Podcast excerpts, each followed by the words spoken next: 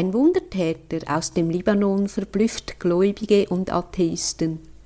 So eine Schlagzeile über den heiligen Charbel Makluf. Papst Paul VI. sprach den Mennonitenmönch aus dem Libanon, Charbel Makluf, am Ende des Konzils selig und in seinem letzten Pontifikatsjahr heilig. Sein Leben auf dieser Erde war voll von außergewöhnlichen Ereignissen und unerklärlichen Phänomenen. Diese setzten sich auch nach seinem Tod im Jahr 1898 fort im Umkreis seiner Grabstätte.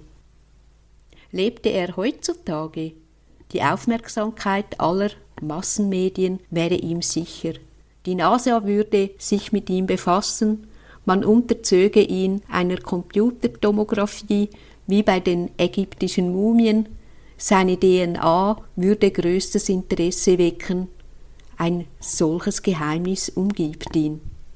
So äußerte sich die Schriftstellerin und Journalistin Patricia Cattaneo über Charbel Makluf, den Mönch aus dem Libanon.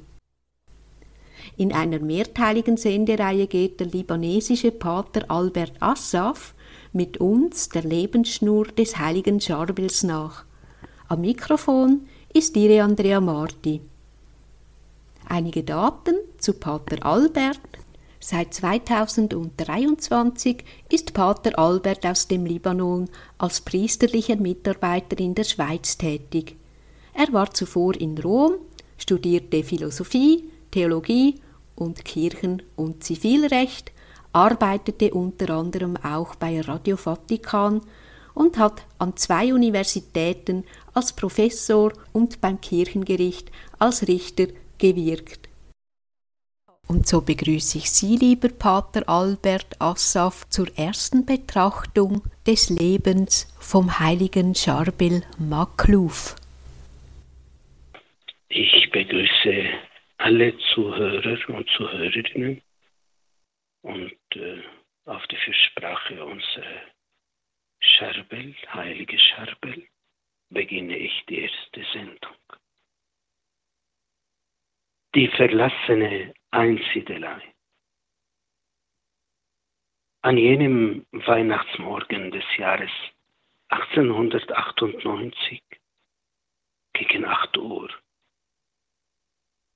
verlässt ein kleiner Zug von Mönchen und Laien die Einsiedelei Petrus und Paulus. Durch tiefen Schnee stapfen sie sich unter größter Anstrengung einen Pfad dem Kloster zu. Mit sich tragen sie die sterbliche Hülle eines alten Einsiedlers.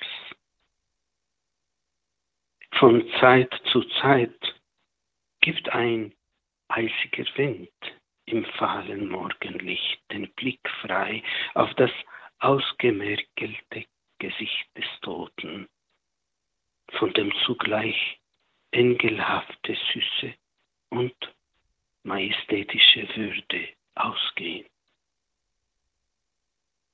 Seine Hände ruhen gefaltet auf einem grob geschnitzten Kruzifix und auf einem armseligen Rosenkranz. Die Bahre besteht aus ein paar einfachen Brettern mit Laternen und Knüppeln in den Händen rezitieren die Träger die schlichten Psalmen der syrischen Totenmesse. Ein Priester schwenkt das Weihrauchfass über dem Leichnam. Neben ihm erkennt man Frater Jawad, Frater François von Cartava, Pyramid, Pater Makarios, ein Mitbruder der Angst, folgt, gram gebeugt am Wegrand knien und beten Frauen mit schwarzen Trauerbändern um die Stirn. Von ferne tönt die Totenglocke. Jetzt kommen sie in die Nähe des Klosters Marmarum in Annaya. Hier und da treten ein paar Bauern hinzu und bekreuzigen sich. Einige strecken die Hände aus, entweder um den Trägern zur Hand zu gehen oder um ehrfürchtig bare und Totenkleid des Verstorbenen zu berühren. Vor dem Kloster wird der Leichenzug von älteren und jüngeren Mönchen erwartet. Sie beten zusammen den Rosenkranz. Vor der Kirchenpforte verstärkt sich der Chor mit den Stimmen der ganzen Gemeinde. Der Gesang ist von rührender und ursprünglicher Einfachheit.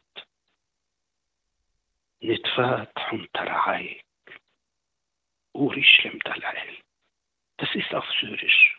Das bedeutet, die Tor, deine Tore mögen sich öffnen. O himmlisches Jerusalem. Die Glocke verstummt und die Totenfeier vollzieht sich nun in der Stille, die nur noch von gedämpften Schritten der Teilnehmer unterbrochen wird. Der Leichnam wird im Kirchenschiff auf einem mit Leichentüchern bedeckten Tisch aufgebahrt. Nachdem die kleine Totengemeinde die Hände des verstorbenen Priesters, der nun in seinem bescheidenen Mönchesgewand aufgebahrt da lag, geküsst hatte, verließen alle nacheinander den Ort. Nur noch vier Kerzen bleiben in der Kapelle zurück und erleuchten die Zähne, den Katafalk und die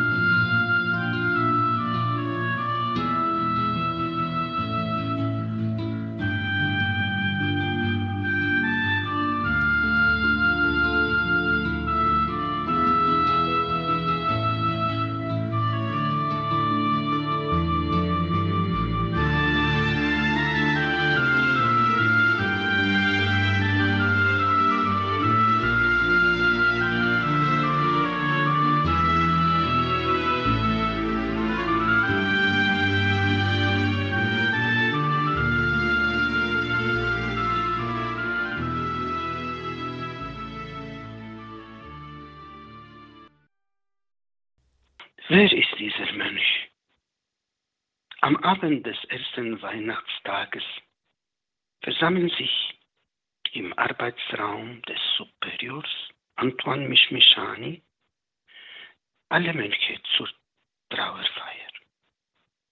Große Scheite im Kamin werfen ihren flackernden Schein auf die ernsten Gesichter der Versammelten.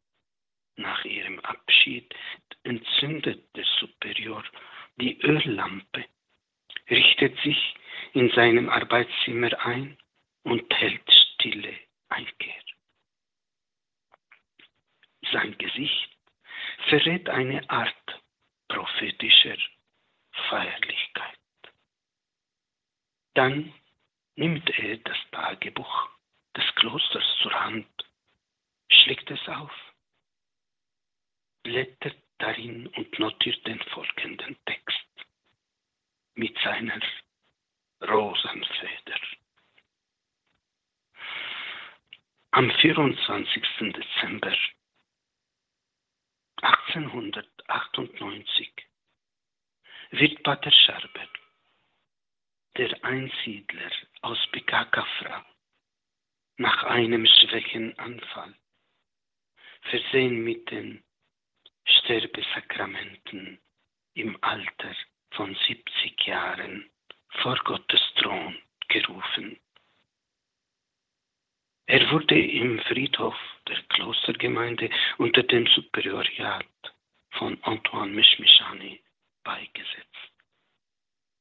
Was er nach seinem Tod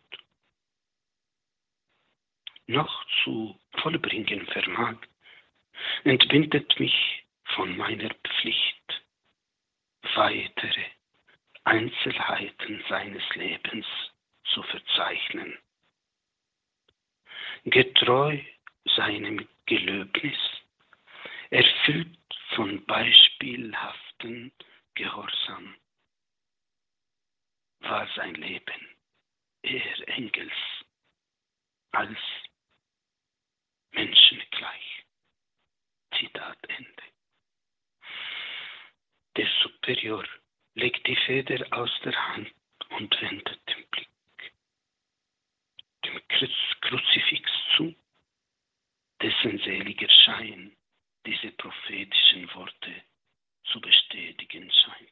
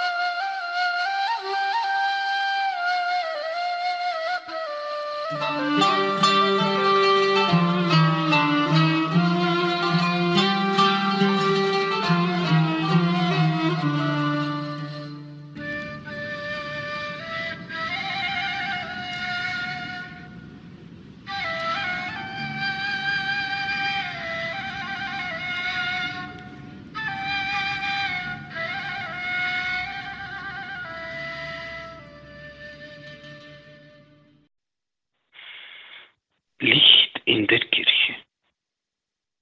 Im Schatten der Klostergänge tastet sich eine Gestalt auf die Kapelle zu.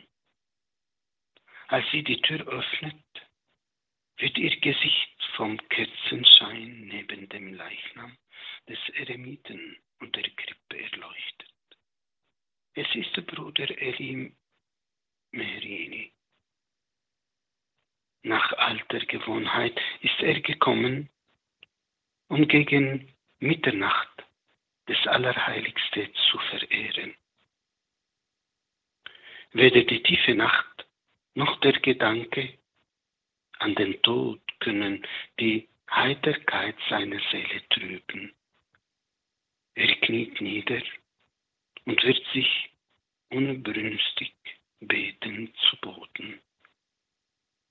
Plötzlich werden seine Augen von einem Lichtstrahl geblendet, der vom Tabernakel ausgeht und das Antlitz des Verstorbenen zu umspielen scheint.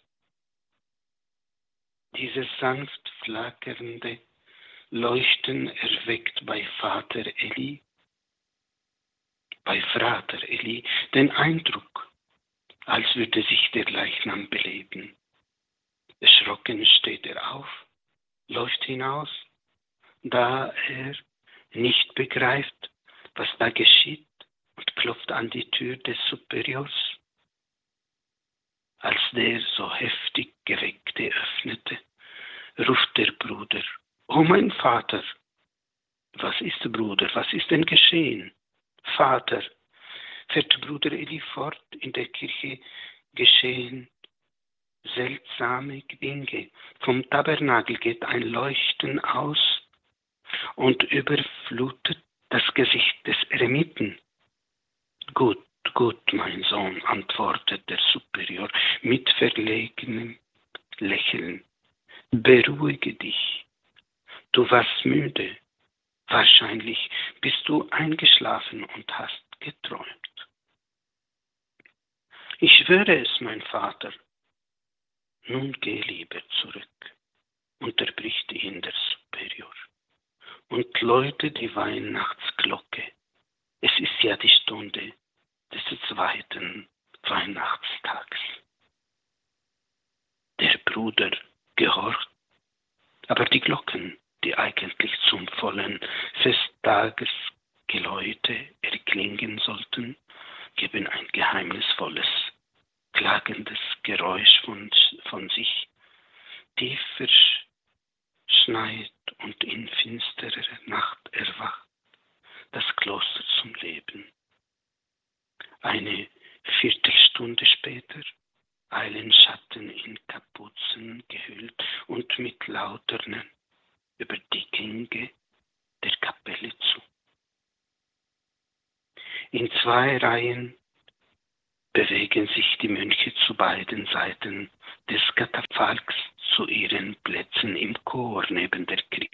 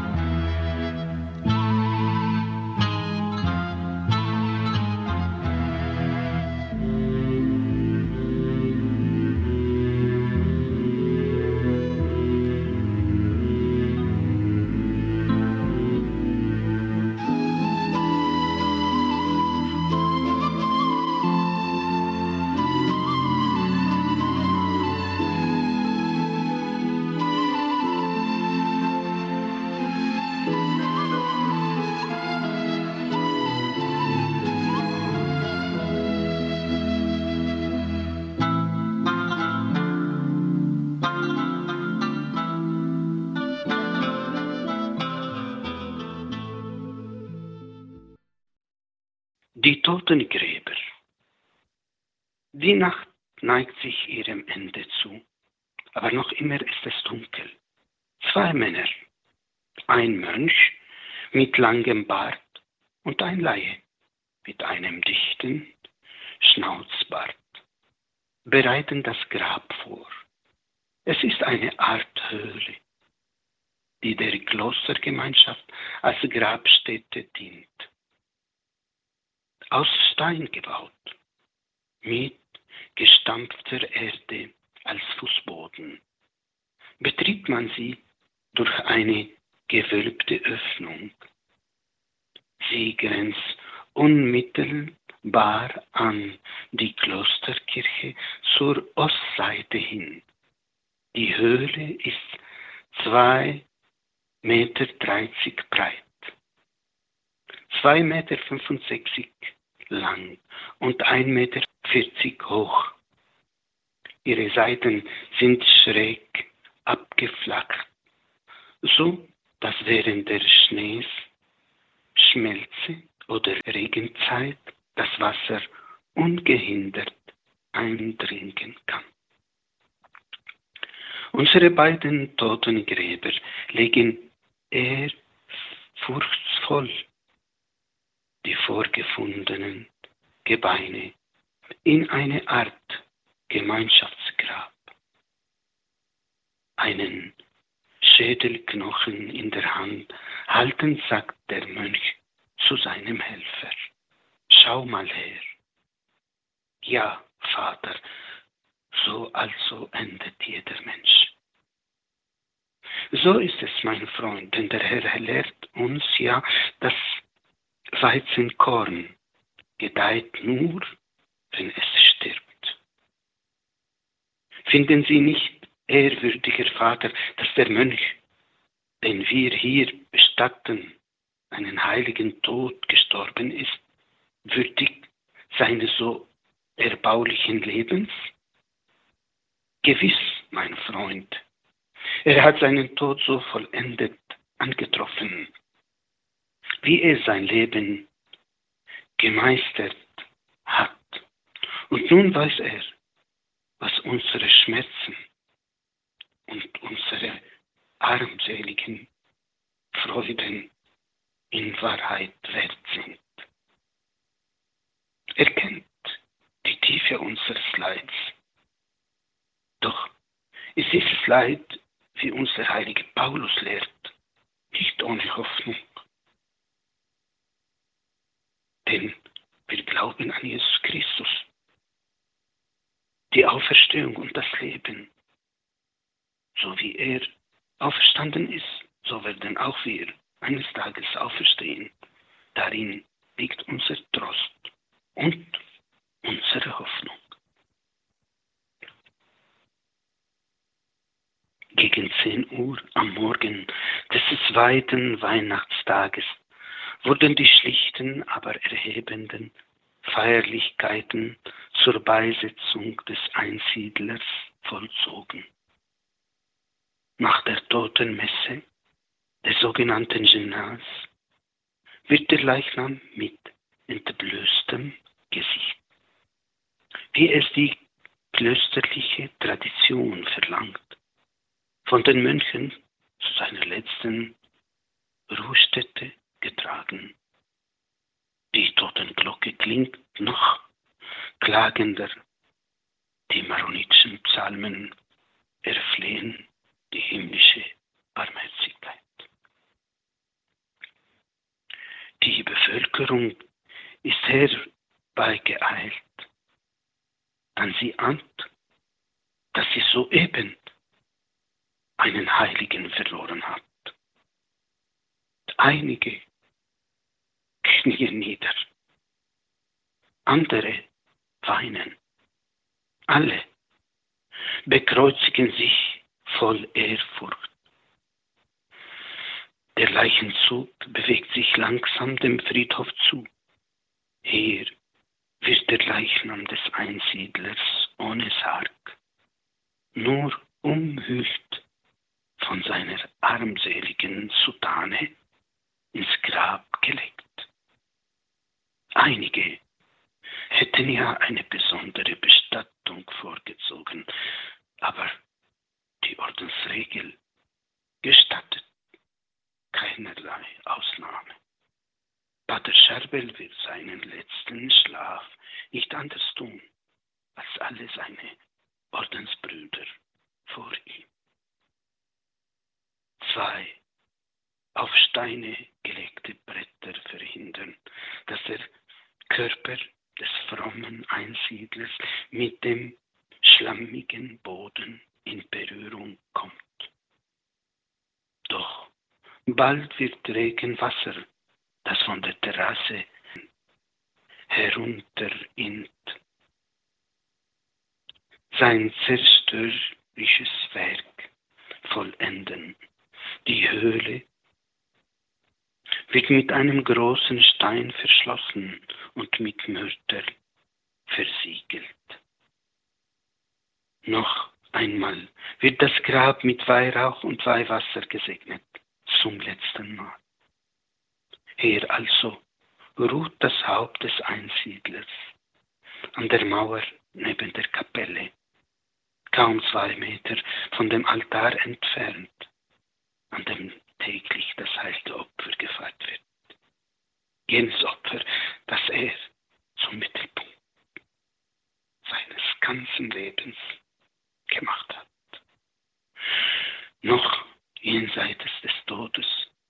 Vater Scherbel an diesem Ort jene Freude empfinden, die Tag für Tag aufs Neue empfunden wird. Die Menge hat sich langsam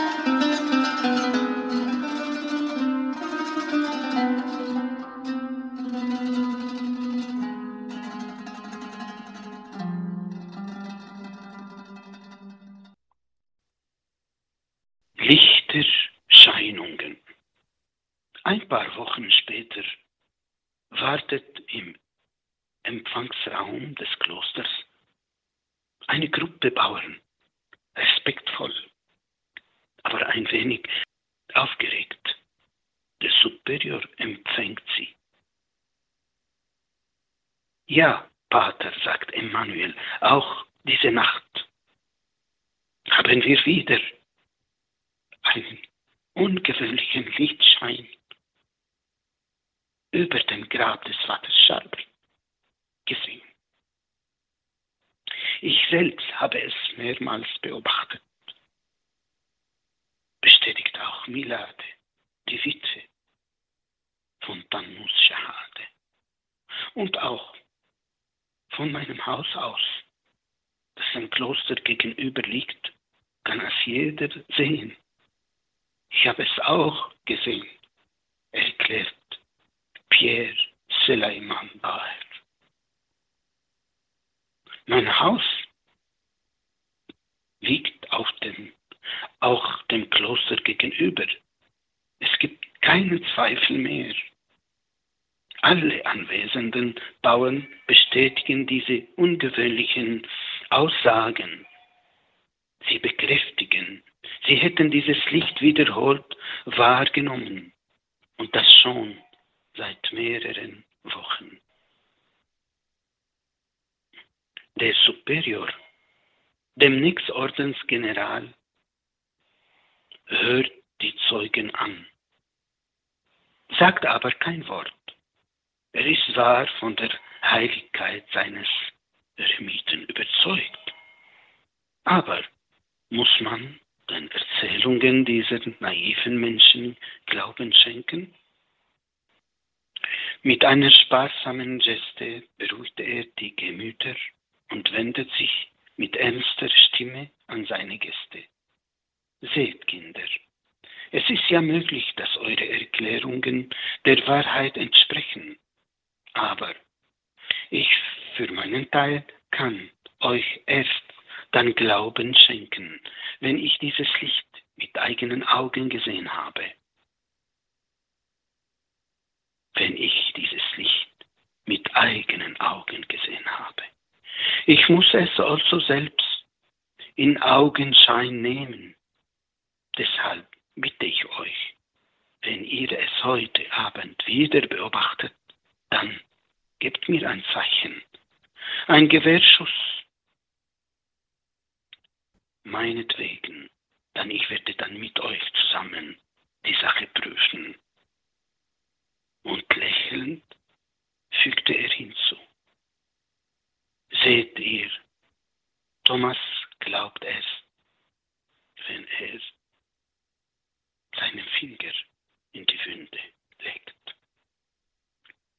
Die Bauern erwidern im Chor, abgemacht. Ein Schuss mit dem Gewehr soll das Zeichen sein.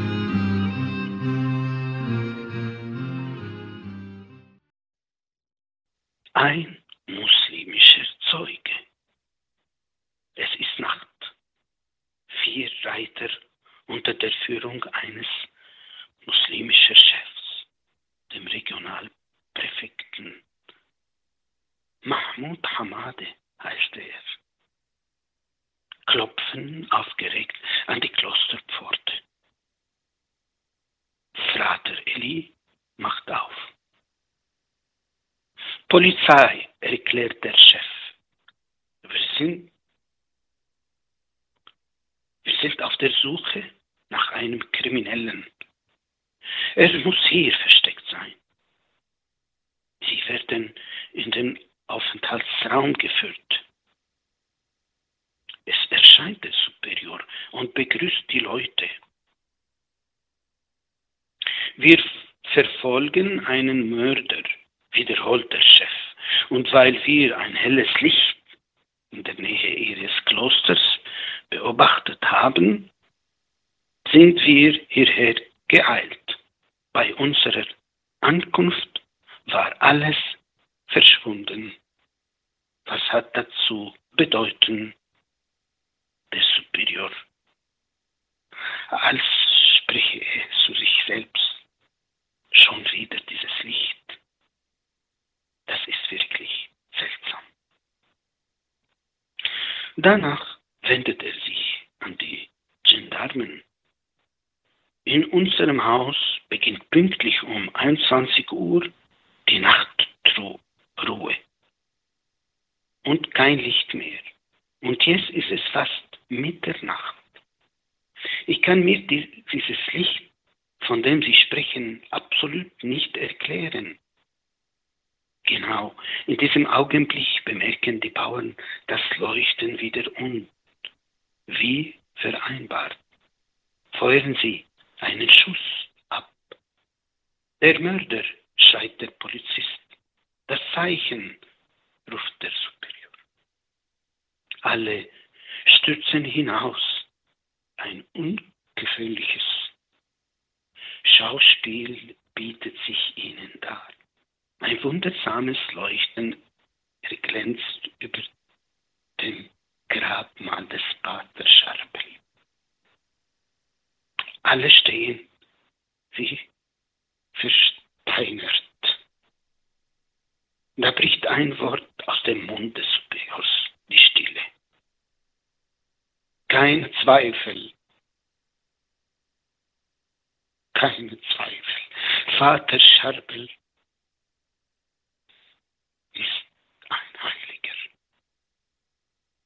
Gott sei gepriesen. Der Präfekt vermutet, dass er damit etwas Geheimnisvolles erklären möchte. Wer ist wohl dieser Wali, dieser Gottesfreund, der da begraben liegt. Öffnen Sie das Grab, befiehlt er. Tut uns leid, Exzellenz.